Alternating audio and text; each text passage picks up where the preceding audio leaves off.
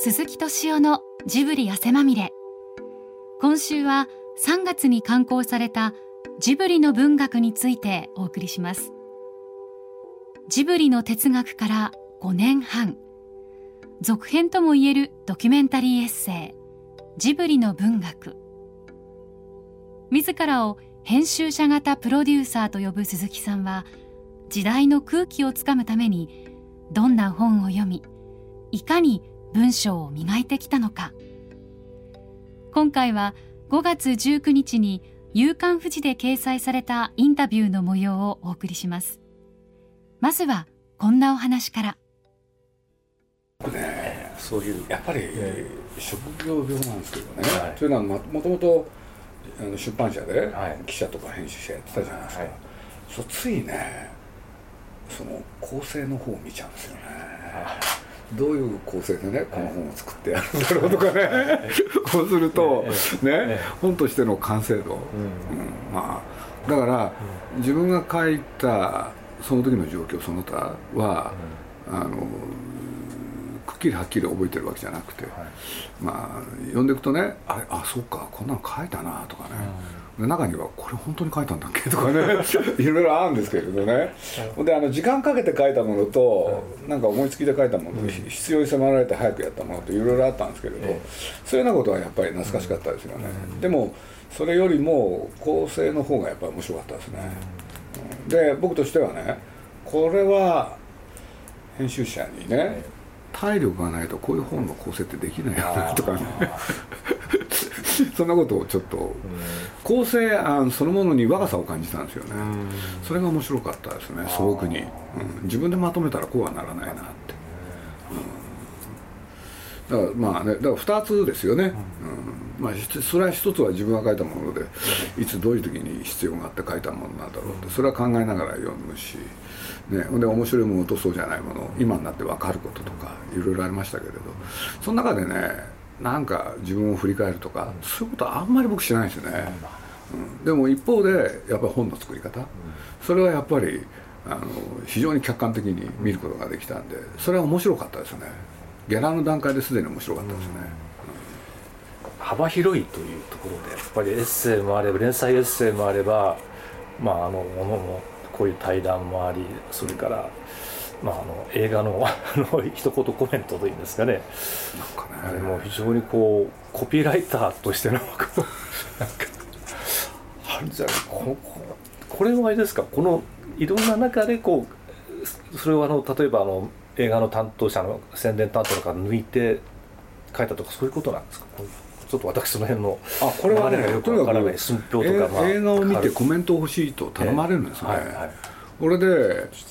あの面白い時はやるし面白くない時はやらない、はい、それで映画の寸評っていうのかコメントに関してはですね、まあ自分の趣味として映画が好きなんで、それでそれをね一言でまとめてみるっていうのはやってますね、だから改めてこれ読んでみたらああれが抜けてるなとかねいろいろ出てきたんですけど 今更しょうがねえなとかね。まあしょうがないですよ、うん、誰にも言ってないやつもあるんで、うん、だからこれをきっかけにね、ええ、ちょっと担当者にね、え、そういうやつもちゃんとね送るようにしたんですよね、うん、それは漏れたのはしょうがないよね。って俺しか知らないんだからとかね。でもやっぱり、まあ、もちろんご自身もアニメ映画のプロデューサーであり宣伝かけなきゃいけないというところでいろいろご苦しみもされてた、まあ、この辺のあの書いてらっしゃいますけども。でやっぱご自身でその映画好きだからその映画を見た時に瞬間的にこのキャッチコピーは何かなとかあってそういう、まあ、職業病じゃないですけどもじらっと浮かんだりとかってそういうことあるんですか？それはそれはありますね。正直言うとありますね、だからあの難しいやつだと燃えますね、先般もね、あの久保っていうね KUBO っていう、日本の中世が舞台。これでね片目の少年が主人公なんですけどこの人がね折り紙と三味線を操るその少年の冒険譚なんですけどね。そうそれをなんとねアメリカ人が作ってるんですよ。そうアメリカ人が作ると日本の中世がこうなる。その主人公はこうなるそうこれどうやって世の中に売り出したらいいんだろうって。これ悩みましたね。そうそのまま書いたら普通のお話になっちゃうんで。ただアメリカ人がやったってことはポイントの一つ、で、まあ、ちょっと考えるんですよね。これでねいやね見終わってちょっと間があったんですけどやっぱりこれ日本は今元気がない、っていう時にその日本を何て言うんだろうモデルにねで日本人が作ったものを見て勉強した人が作った映画だからそのアメリカの人がそういうことをやるようになったのかっていうのは一つ感慨深かったんですよね。でそれをねちょっとまとめてみたんですよ。でちょっと長くなっちゃったんですけどねでそれだけ放送日本をねどっかで励まさなきゃいけないなとかね。そんなこともつらつらつらつら考えていくとね楽しくなってくるんですよ。これでね、まあ、この間から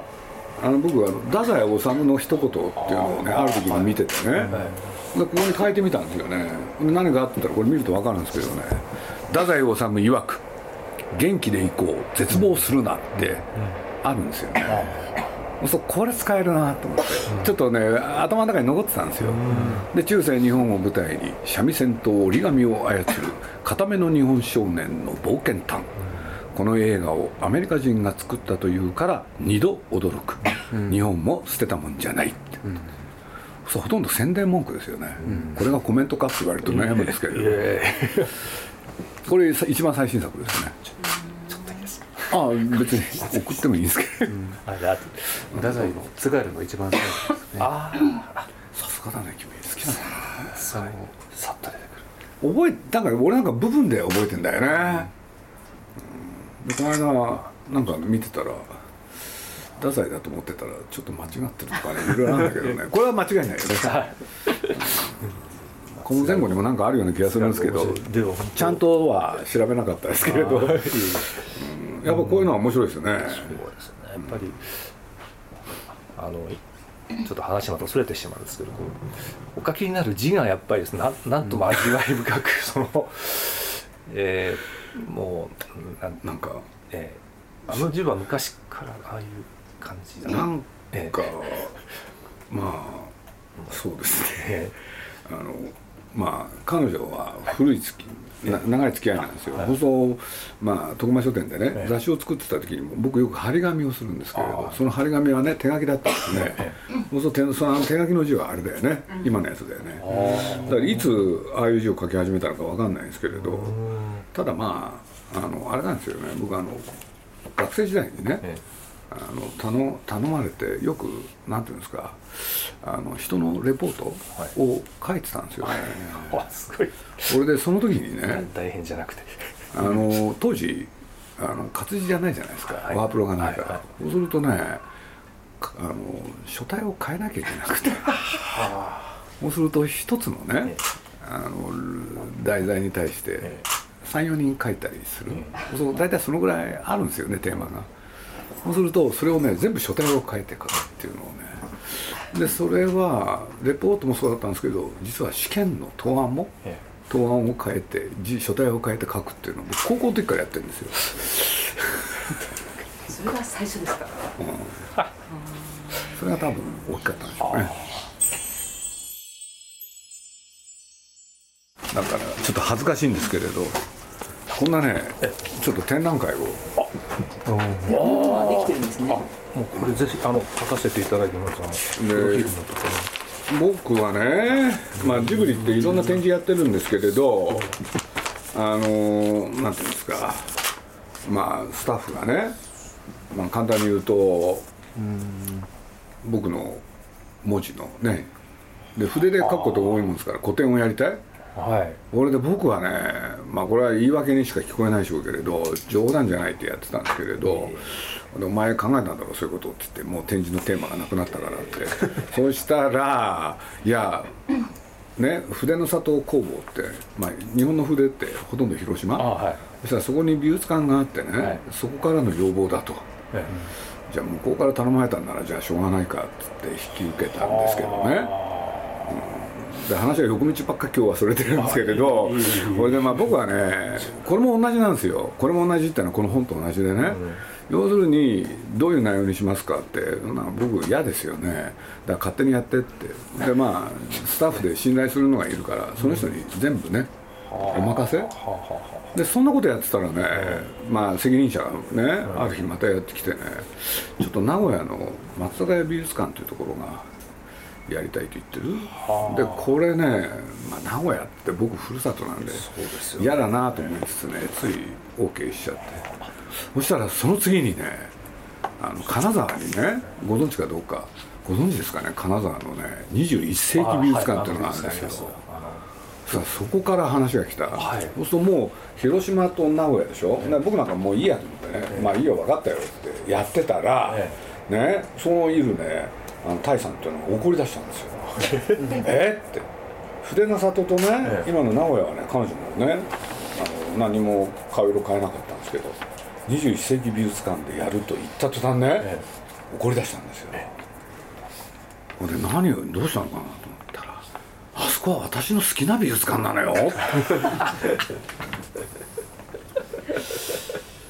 どういう意味これ？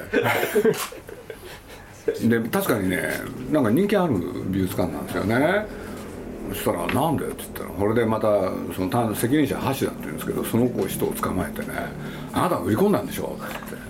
認めないことやんないでよとかなんか言っちゃって、ね、そんなことまで言ってないですよ、はい、ちょっと大げさ。やることがあそうですってやってたら今度渋谷のど真ん中っていうかちょっとっつって。どこ？まだまだそれでね僕内容聞きたくなかったんですよ、うん、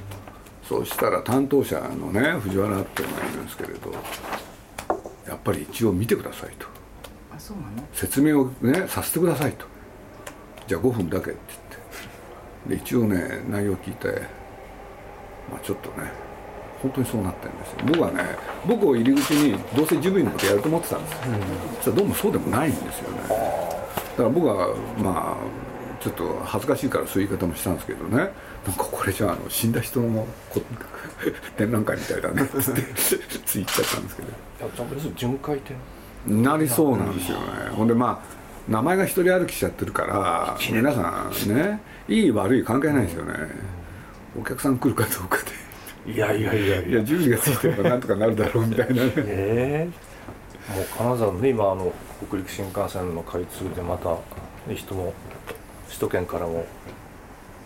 行くお客さんももともと金沢のね美術館人気ですよね美術館ってですね。というわけでこれすごい期間やるんですよね。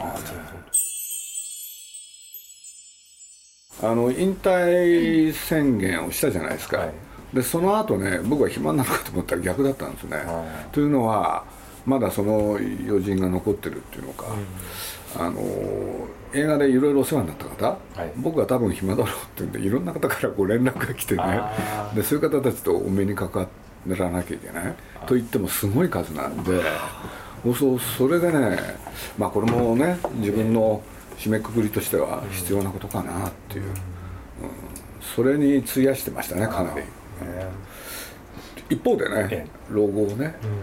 どうやって楽しく過ごすかで、必要なものを、まあ、ちょっと読みたいと思ってた本を揃えたり、あの落語の CD をいっぱい買ってみたり それからね本はもちろんいっぱい揃えたり、で大体ね揃い始めたなと思ってた時にね、こんなことになっちゃって。でもうある人に言われたんですよ「それ集めてる時楽しかったでしょ」って。確かにその通りで でね結局それ全部ね見たり聞いたりできないのかと思ったらもうそれが。困ってますね、はい、でもあのこれだけよくですねあの調べられたのか思い出されたのかもう読んだ本のこのリストが もうすごいなと思って。だけど僕偏りがあると自分では思ってるんですけどね、うん、ものすごい偏りがあって体系づけてね物事をやるとか、そういうのは僕にないんで。どちらかってそのもうどちらかってんじゃないかと、うん、だから自分のねあの好きな今その時に関心あることに、まあねどうしても言っちゃうんですよね。何て言うんだろう。僕本当はね本当はっていや本当にそうやって考えてたからお伝えすると。僕学校の先生になろうと思ってたんですよね、そしたら僕の親友っていう人がいて大学時代ですけどね。あのそいつが怒るんですよね「お前は実人生から降りるのか」っつって。そうするとねやっぱり悩むじゃないですか、うん、そう実業に就くべきだ。そうすると人間っていうのはねそんなある立場からねものを見るんじゃなくて、うん、そういうことをちゃんとやるべきじゃないかって言われてね、これで、まあ、結果としては、はい、まあ、そいつがねいろんな会社、あの連れてってくれたんですよ、まあ、就職のためもあったんですけれど。ただやっぱり一つも興味持てなくて、うん、でやってるうちにね残ったのがメディアっていうんですかね、うん、だからものをなんていうんですかちょっとね距離を取ってそれを見るっていうのがやっぱり好きだったんですかね、でまあそれはね多分まああえて振り返ると自分の生い立ちと関係あるなって気はしてるんですけどね、まあ風に吹かれてる中で僕それちょっと触れちゃったんですけれどもね。なんか素直にねその幼少年期を送ってない自分というのを見たら、やっぱりねある立場からものを見る、それがやっぱり好きになっちゃったんですよね多分、これでついた職業がね、そういうのででそういうことで言うと堀田芳恵っていう作家を好きになったのは、もう明らかにそれですよね、広場の孤独第三の立場があるって。そうなんか歴史の記録、ね、歴史を記録する人に、まあ、どっかで憧れたんでしょうかね。それしかないって。結局ねあの後に振り返るとそういう立場に身を置く。だからまあ僕のプロデューサーとしての最大の特徴っていうのはあののめり込まないっていうんですかね。宮崎が作るものに対しても常に客観的な態度、うんだから思い入れは絶対しないですよね、うん、でまあ僕自身がね、まあ、ああのまあ、その彼と一緒にやっていこうっていう時にね、多分多分そういうことは僕書いたことないですけれど宮崎駿っていうのは何しろ熱血感で、うん、俺でいわゆる完全懲悪が大好きな人、うん、で僕そういうもんあんまり好きじゃないですね。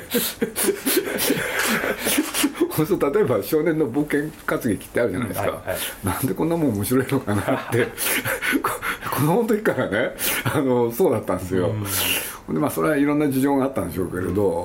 そうするとねそういう人とやれば、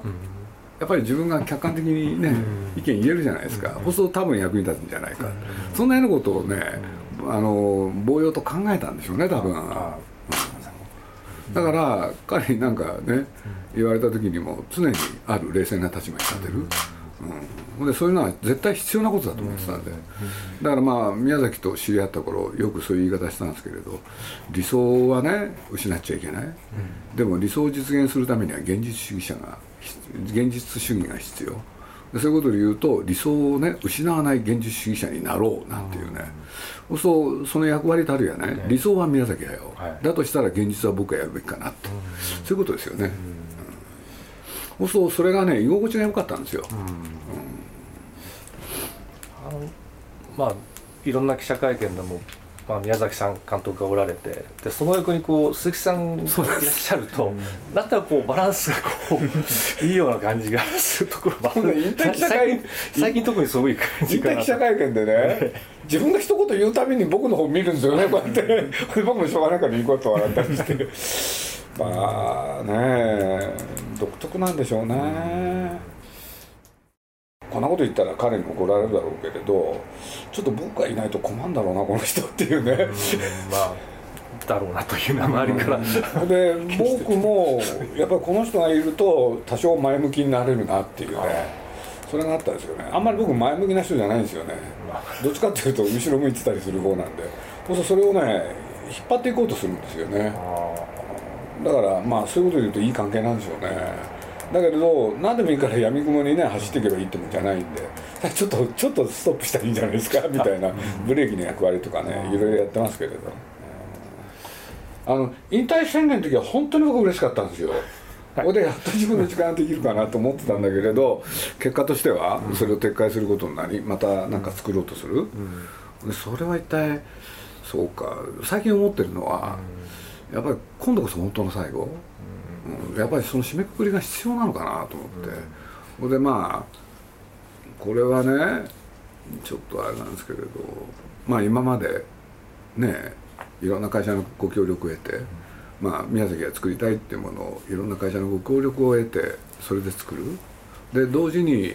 そのいろんな会社の持ってるメディアを通していろんな宣伝をする。っていうふうにやってきたんですけどね。要するにちょっとそのやり方を今回はね全部変えてみようかな要するにあの引退宣言でねそのやり方っていうのはある一つの分岐点に来たのかなと、うん、だからちょっと好きに作って本当に好きに映画を作ってこれでねそのお金もねまあジブリにあるお金でやってこれで今のなんていうんですかね宣伝もまあこういうご時世になったんで、まあね今 SNS なんていう便利なものがあるから最低限のことで済ませる、そういうやり方がいいのかななんてことをちょっと今思ってるんですよね。そうすると今までのやってきたことにある区切りがつく、うん、いわゆる制作委員会方式とかそういったのもありましたけどそういうのによらないそうですね。やり方とでまあ僕そんな自分でね自覚してたわけじゃないけれどいろんな方に最近すごく言われて、うん、制作委員会っていうのは鈴木さんが始めたんですよ。って本当かなと思ってるんですけれど、言われてみるとそうね。でまあその頃はね、うん。確かに 1+1 を3にする、うん、じゃあ 1+1+1 本来なら3なんだけどそれをどうやって10にするか、うん、それが僕の仕事だったと思うんですけれどまあねそれも一つのね、まあ、役割は終えたのかなと、うん、だとしたら最後はなんかね自主映画を作ってみたいなって。宮崎駿で。そうこれが最高の贅沢なんじゃないかってどっかで思ってるんですよね今、だからそれがねまあ映画っていうのは常に成功っていうのは2つあって1つは内容。1つはやっぱり興行ってことだと思うんですけれどね。映画って作るのにお金がかかるから常に興行の問題があるでそういうことで言うとまずもって面白いものを作るそれにちょっと徹してみたいみたいな気持ちがなんかあるんですよね。でいわゆる大ヒットとかそういうのはもう過去にやってるから同じことをやってもしょうがないんでね見たい人に本当にね届いてくれるといいなってそんな気はしてるんですけどね。そうするとね僕もねなんかね落ち着いてあの世いけんじゃないかな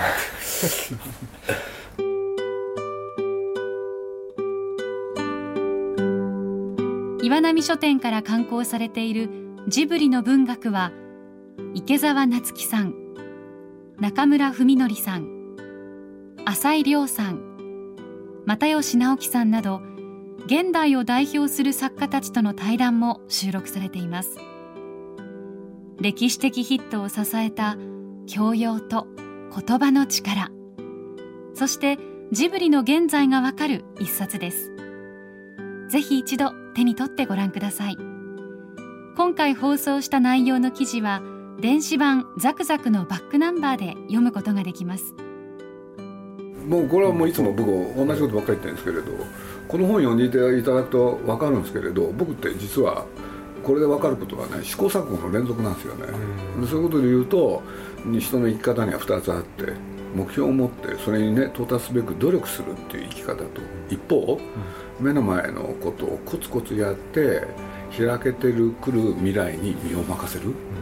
うん、そうその後者の方だと思うんですよね、うん、それはね多分この本を読むと多分分かるはず。だとしたらねそういう生き方もあるよっていう特にこの混迷の時代は、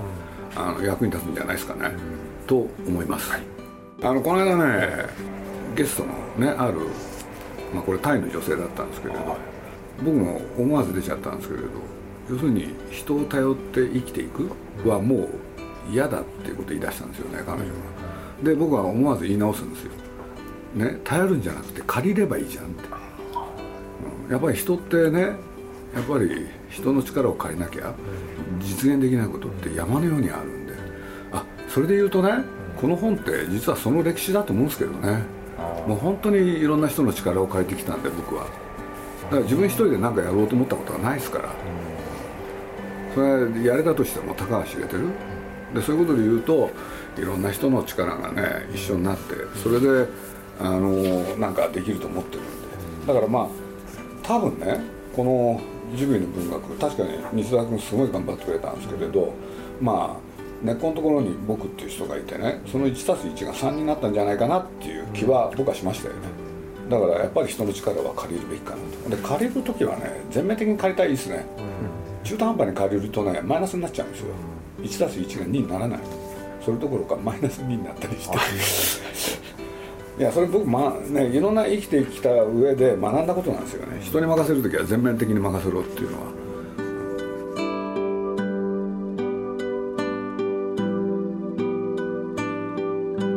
鈴木敏夫のジブリ汗まみれ。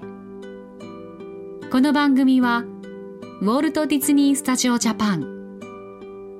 ローソン。アサヒ飲料。日清製粉グループ。au ブルボンの提供でお送りしました。